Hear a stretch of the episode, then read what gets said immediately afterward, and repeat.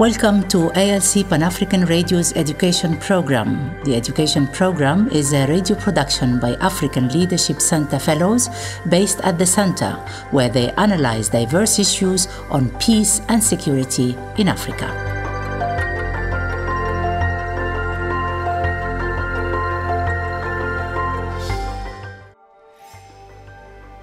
As the world continues to witness the growing demand for social and political change, as in the case of street protests in North Africa, Ethiopia, and now Cameroon, Leonid Azar Awa, a fellow at the African Leadership Centre King's College London, looks at how leadership can play a major role in translating popular demands to socio political change. One of the most universal cravings of our time is the quest for leadership that can lead societies through moments of difficulty. Growing political, social, and economic uncertainty across the globe has increased interest in leadership processes and the outcomes they produce. An interesting example was the revolution which occurred in Iran in 1979, which transformed Iran into an Islamic state. This is one of the instances in recent history where leadership played a major role in a period of uncertainty, with the outcome being the major transformation of an entire society.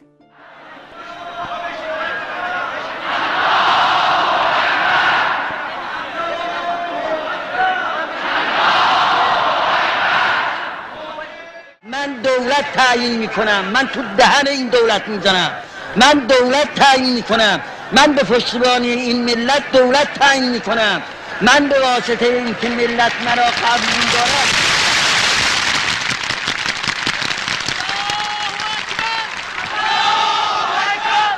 That was Ayatollah Khomeini, the spiritual leader of the Iranian Revolution. Analysts have pondered why Iran, under the Shah, with a repressive political system and military might, could go through such a revolution while other countries in a similar situation struggle to develop a coherent movement capable of carrying out change. Leadership, in the case of Iran, was the single most important factor that influenced the outcome of this revolution. Let us take a step back from the traditional view of personalizing leadership, which lays emphasis on the traits and qualities of the leader, suggesting that leadership is a psychological or mysterious activity reserved for a select few. Leadership is, in fact, the act of influencing the activities of a group in an attempt to set and achieve a common goal. Albert Murphy, a leadership scholar, conceives of leadership as a collective rather than an individual phenomenon, with the situation being the essential element that creates the leader. In the past decade, a series of protests have happened across Africa. Popular discontents, whatever their cause, may give rise to two types of mobilization. The first type is what I would call protest movements. Examples are the so-called Arab Spring, Fees Must Fall protest in South Africa, Oromo protest in Ethiopia, and the current Anglophone protest in Cameroon. The second type of movements are social movements.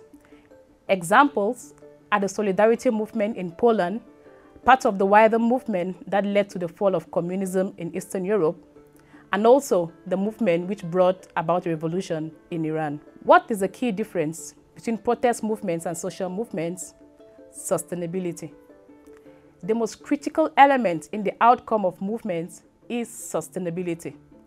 Social movements are more structured and require the durable efforts of a relatively large number of people in order to produce social change. This is where the often overlooked aspect of leadership comes in. Unlike protest movements, which are typically spontaneous and aim for short-term goals, social movements aim to alter the dominant arrangements, but also attempt to establish alternative institutions and value systems in a bid to achieve the intended transformation. The protest movements that have appeared across Africa in the last decade have hardly resulted in effective transformation. They either quickly get suppressed, run out of steam or settle for disadvantaged negotiations. The Fees Must Fall movement in South Africa, for example, a process that was meant to redress past inequalities, is widely perceived to have entrenched them. In Ethiopia, following the protests, the government clamped down on protesters, quickly suppressing the movement and declaring a state of emergency. In Cameroon, the picture was unfortunately the same. This can be attributed to the fact that, besides challenging the status quo, these movements are hardly able to create an alternative system, and so they have to tussle with the existing order. Successful movements that end up transforming society are typically outcomes of long, sustained preparations. They include a diverse number of activities such as ideological development, writing and publication, follower motivation, and progressive building of an alternative structure. Such a process is anchored on leadership that appeals to and establishes mutual interest with the followers. Mobilized, motivated, and shaped by effective leadership, the followers are able to generate highly energized behavior important for coping with inevitable barriers that stand in the way of change. Change can be said to have been achieved when the eventual outcomes of the movement produce a situation more desirable for both the leader and the followers. Leadership, unlike power, is inseparable from the leader's needs and wants. It is in this sense that the jury is still out on whether we can regard Ayatollah Khomeini, the leader of the Iranian Revolution, as a transformational leader or not. Post the revolution, a lot of people in that society argued that the final outcome was a departure from the initial intention of the movement, which was to create a democratic society. Thus, transformational leadership should be measured not by social change alone, but by the degree of satisfaction of human needs that it produces.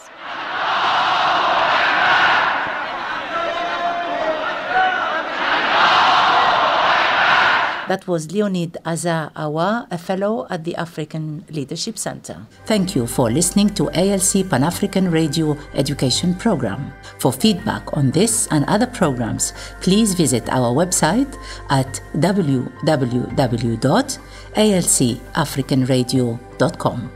You can follow us on Twitter at Radio ALC and on Facebook, ALC Radio numeral number one.